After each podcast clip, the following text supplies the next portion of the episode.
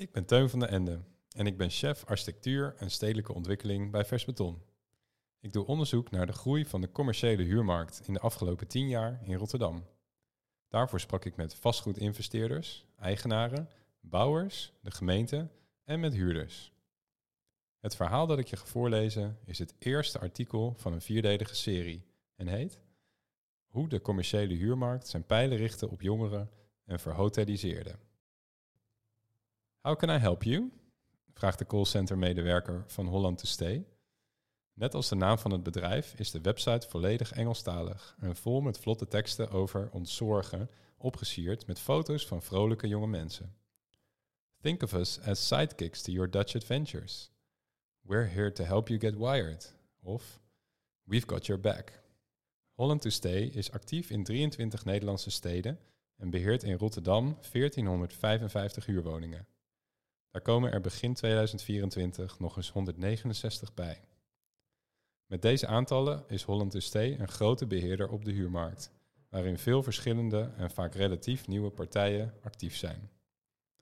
Wie zijn de motor achter deze groeimarkt en op welk type bewoners mikken zij? Het succes van Holland to Stay is gelinkt aan twee vastgoedondernemers die elkaar goed kennen uit Eindhoven. Tom Bakkers, directeur van Bakkers Hommen Waardevast, is een van hen.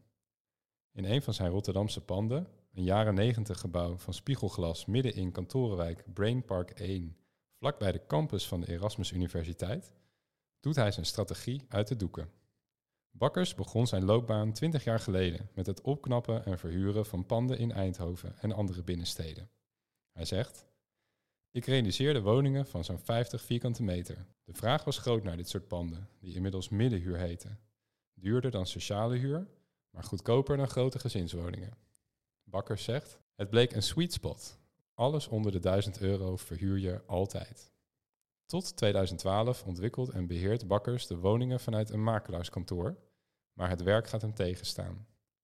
Hij besluit zich vanaf dan alleen nog te richten op wat hij echt leuk vindt: ondernemen in vastgoed.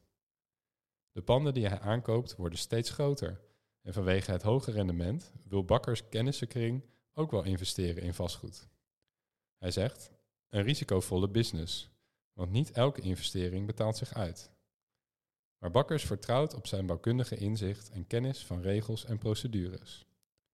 Meer dan eens moet hij ambtenaren uitleggen welke mogelijkheden de invoering van de crisis- en herstelwet uit 2010 schept.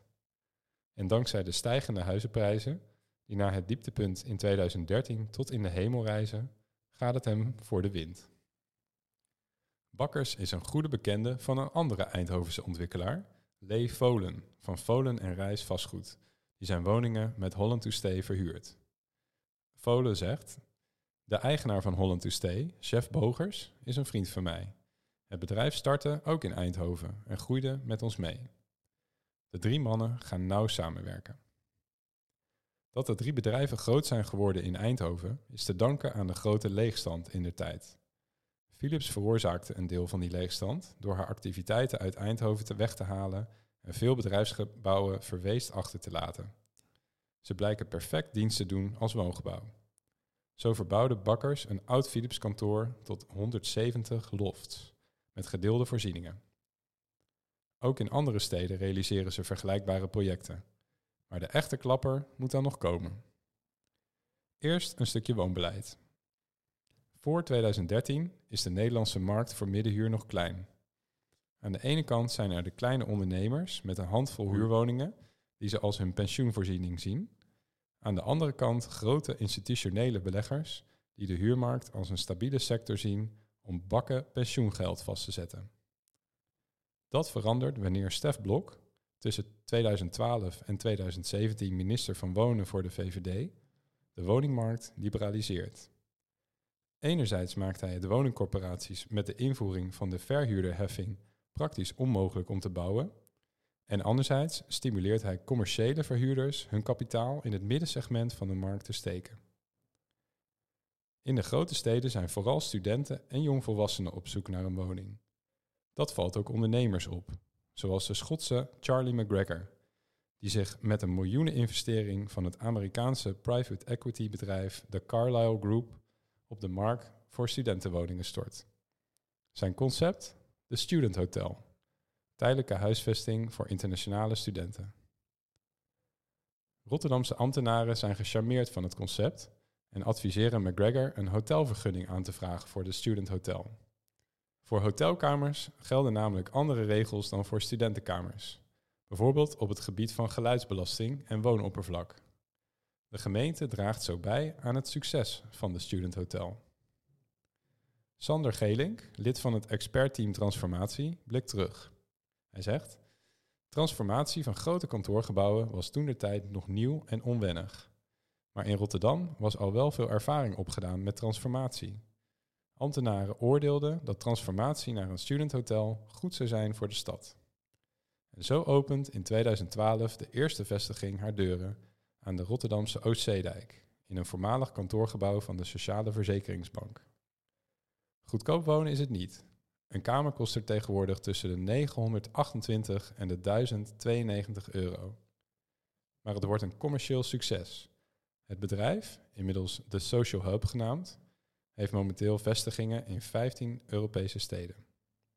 De Rotterdamse bouw- en ontwikkelwereld is onder de indruk van de Student Hotel. In 2015 ontvangt McGregor zelfs de jaarlijkse Van der Leeuwprijs voor private initiatieven met grote meerwaarde voor de ontwikkeling van de stad. Binnen de stad maakt het de universiteit zichtbaar, terwijl het internationaal Rotterdam herkenbaar en toegankelijk maakt. Zo zuiver privaat het initiatief hier is, zo genereus publiek het effect. Dat is stadmaker, al dus de jury. Met de open plint nodigt het gebouw inderdaad uit om naar binnen te wandelen. Maar het echte succes is het commerciële succes. Het initiatief biedt in één klap woonruimte aan 252 studenten, waarvan een aanzienlijk deel uit het buitenland. Een gouden greep, want de aantrekkingskracht van Nederlandse universiteiten op buitenlandse studenten neemt jaar in jaar uit toe. McGregor laat er daarom geen gras over groeien. Twee jaar later realiseert hij, in samenwerking met bouwbedrijf Van Omme en de Groot, een verdubbeling van het hotel door het naburige kantoor aan de Willem Ruislaan erbij te trekken. In diezelfde tijd transformeren ook Bakkers Homme en Volen en Rijs aan de lopende band kantoren tot woningen. In 2017 valt hun oog op de Europoint-torens aan het Marconiplein, ontworpen door het bekende Amerikaanse architectenbureau Skidmore, Owings Merrill, SOM. De gebouwen hebben een bijzondere historie. Bij de oplevering in 1976 koopt de gemeente twee van de drie torens als werkplek voor haar ambtenaren, om ze vervolgens in 1988 alweer te verkopen. Hierna volgt een lange reeks vastgoeddeals, waarbij de torens als speculatieobjecten dienen voor investeerders. Ondanks de vele wisselingen van eigenaar blijft de gemeente het kantorencomplex huren, tot in 2014 het nieuwe gemeentekantoor in de Rotterdam af is. Daarnaast staan de twee torens leeg. Na enkele jaren besluit de eigenaar ze te verkopen. Bakkers zegt: Het was een kans in een net aantrekkende markt, maar wel met veel risico. Dat risico zit hem in de locatie, die nog het meest weg heeft van een desolaat industrieterrein. De plannen voor Merbe Vierhavens zijn dan nog niet duidelijk. Bakkers Homme krijgt samen met familiebedrijf TB Investments, dat groot is geworden in vastgoed, het benodigde kapitaal bijeen voor de aankoop van één toren. Volen en Rijs koopt de andere toren. De partijen besluiten samen te werken en maken een plan voor een ingrijpende transformatie naar 883 appartementen.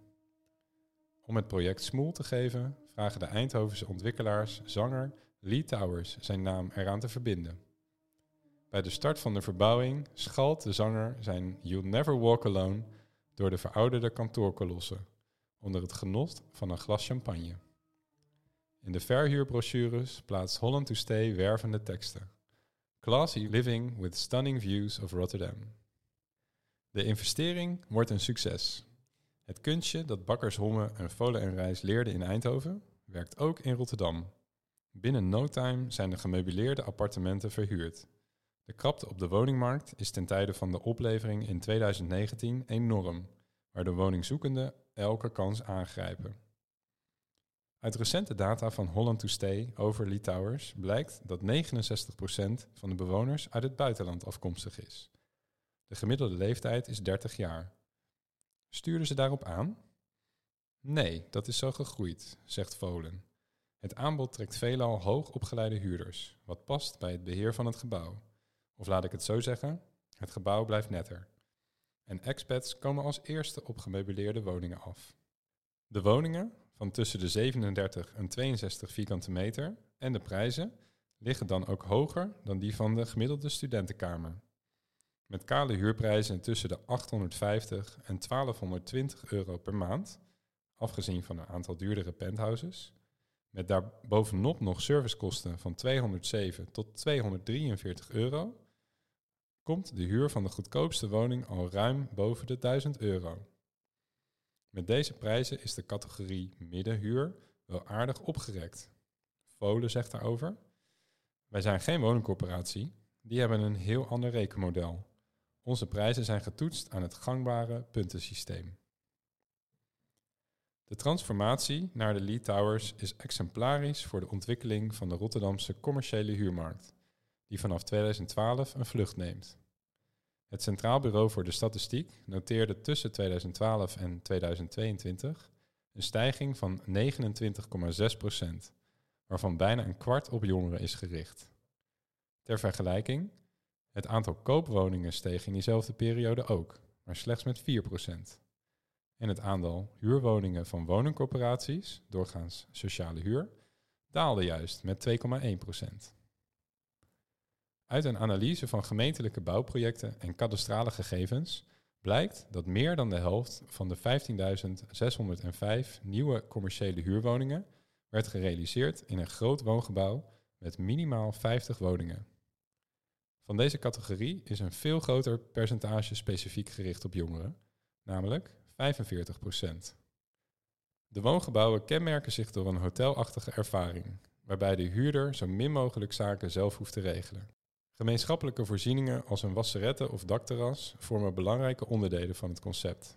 De woningen zelf zijn doorgaans klein. Deze trend wijst, in navolging van de Student Hotel, op een vergaande verhotelisering van het huuraanbod. Ondanks dat de bouw in Nederland stagneert, zitten in Rotterdam nog veel van dit soort grote woonprojecten in de pijpleiding, waar verschillende investeerders en verhuurders achter schuil gaan. Een voorbeeld is het voormalig Rabobank-kantoor, dat is omgedoopt tot Blaak 333. Een project van investeringsmaatschappij Egeria Group en ontwikkelaar New Cheese Development in opdracht van de Nationale Nederlandengroep. Egeria Group wilde niet ingaan op vragen over de herontwikkeling van het voormalige kantoor tot 350 appartementen, dat in volle gang is. Wel vermeldt de beleggingsmaatschappij op haar website in welk deel van de woningmarkt zij investeert aan de hand van zes criteria. Eén ervan is opportunistische projecten met potentieel voor herontwikkeling. Een andere binnen loopafstand van station of halte openbaar vervoer. Gelegen tussen NS Station Blaak en metrostation Beurs lijkt Blaak 333 een behoorlijke catch.